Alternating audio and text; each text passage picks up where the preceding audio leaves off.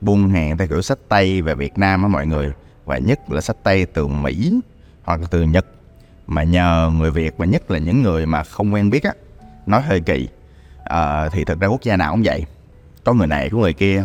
Ở Việt Nam ờ, càng như vậy. Nhiều khi là người nhà nó mà còn chưa có đối xử một cách mà gọi là tốt với nhau. Huống chi là những người xa lạ tôi có ông à, bạn mà kiểu à, quen thân hay kiểu à, giày dép này nọ các thứ là là à, tin tưởng ở bên ổng. Thì à, kiểu tôi cũng hay mang nhiều đôi giày dash nè. À, trên chân tôi bây giờ ngay trong thời điểm mà tôi thu podcast này là tôi đang ở quán cà phê của tôi các bạn. Thì uh, cà phê khởi nghiệp một tuần mt mà. Thì nhưng mà thật ra lâu lâu tôi mới thu cà phê ở quán tôi là tại vì ở quán tôi hơi bị ồn á. Cho nên là âm thanh không ổn mọi người thông cảm thì ngay trên cái đôi chân của tôi á là một uh, đôi Air Force One. Đó. Thì uh, tôi hay mang giày Dash lắm và rõ ràng là một trong những cái nơi mà tôi hay mua giày ở Việt Nam. Không phải là những cái outlet hoặc là không phải là những cái hãng giày uh, chính hãng mà là những người mà thời dạng sách tay. Một là đồ xịn uh, đa dạng mẫu mã. Hai là uh, thực ra là cũng rẻ đó uh, cũng không phải là quá mắc. Thì uh, có người bạn uh, tên Vũ à, làm ngành này thì uh, vấn đề của ổng á là ổng có bị lừa miết á. À, năm 2020 á là kiểu giống như là ổng à, làm việc với một bạn sale à, ở bên Mỹ. Đó. Thì à, thì mọi người biết đó thì à, những người đó thì họ đơn giản là họ à, mua hàng họ đem về họ ship Việt Nam. Đó kiểu như vậy đơn giản thôi.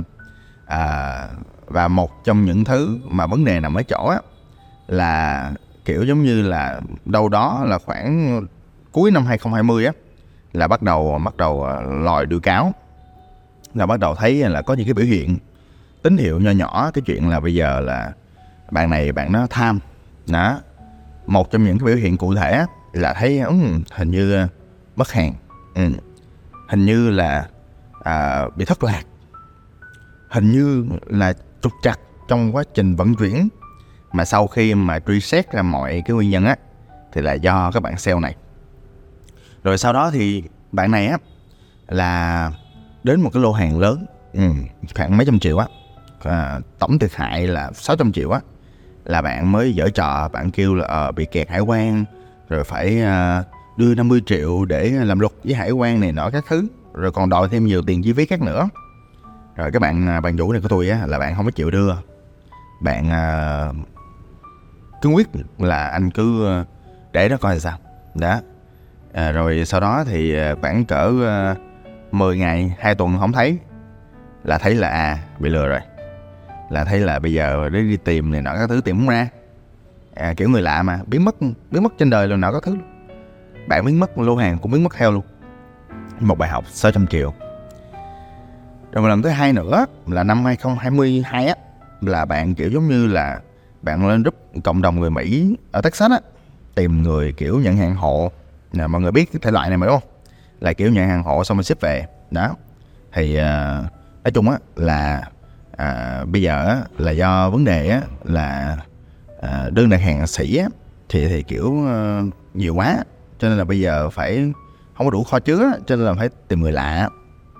Rồi kiểu bạn cũng lọc người rồi bạn kiếm được bạn trẻ. Đó thì à, lúc đầu thì à, ok nhưng mà con người mà.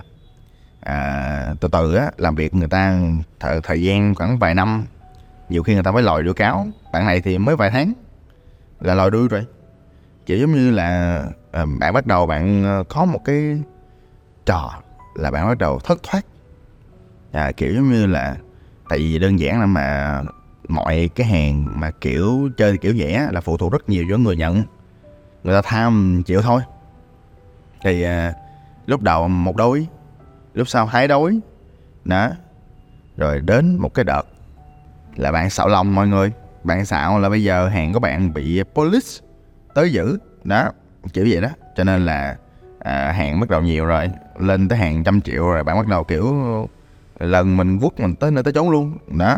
À, kiểu bạn sau đó bạn chôm cái hàng đó bạn bán sĩ cho một cái à, nhà buôn à, Trung Quốc đó cho nên là rồi sau đó thì bây giờ rồi sau đó các bạn vũ này nè là bạn kêu luật sư tới rồi bạn cũng kêu người tới giải quyết.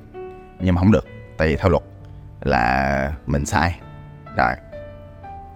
À, tôi nghe câu chuyện này á thì thật ra khi mà bạn nghe tới phần này của câu chuyện á và bạn vũ nghe tới phần này của câu chuyện á thì ờ, bạn cũng sẽ nhận ra một cái mô típ. À, với những người mà kiểu lừa đảo chuyên nghiệp á thì à, họ sẽ chờ đến thời điểm mà chín mùi họ quất một cú mà nhiều khi là những người mà họ lừa chuyên nghiệp á là nhiều khi mình bị lừa rồi mình cũng không biết nha các bạn. À, có nhiều người ở hay vậy đó.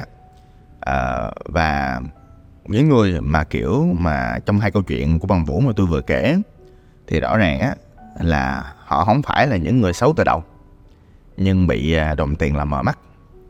Và với những người như vậy á thì thực ra tôi cũng có kinh nghiệm với những con người như thế này. Nó đều có tín hiệu hết các bạn. Nó đều có những tín hiệu về sự lừa lọc về sự mất mát về sự thiếu minh bạch. À, và kinh nghiệm của tôi á là nếu một người nào đó mà họ đã có những biểu hiện nhỏ là mình không có để yên à, mình soi xét như thế nào.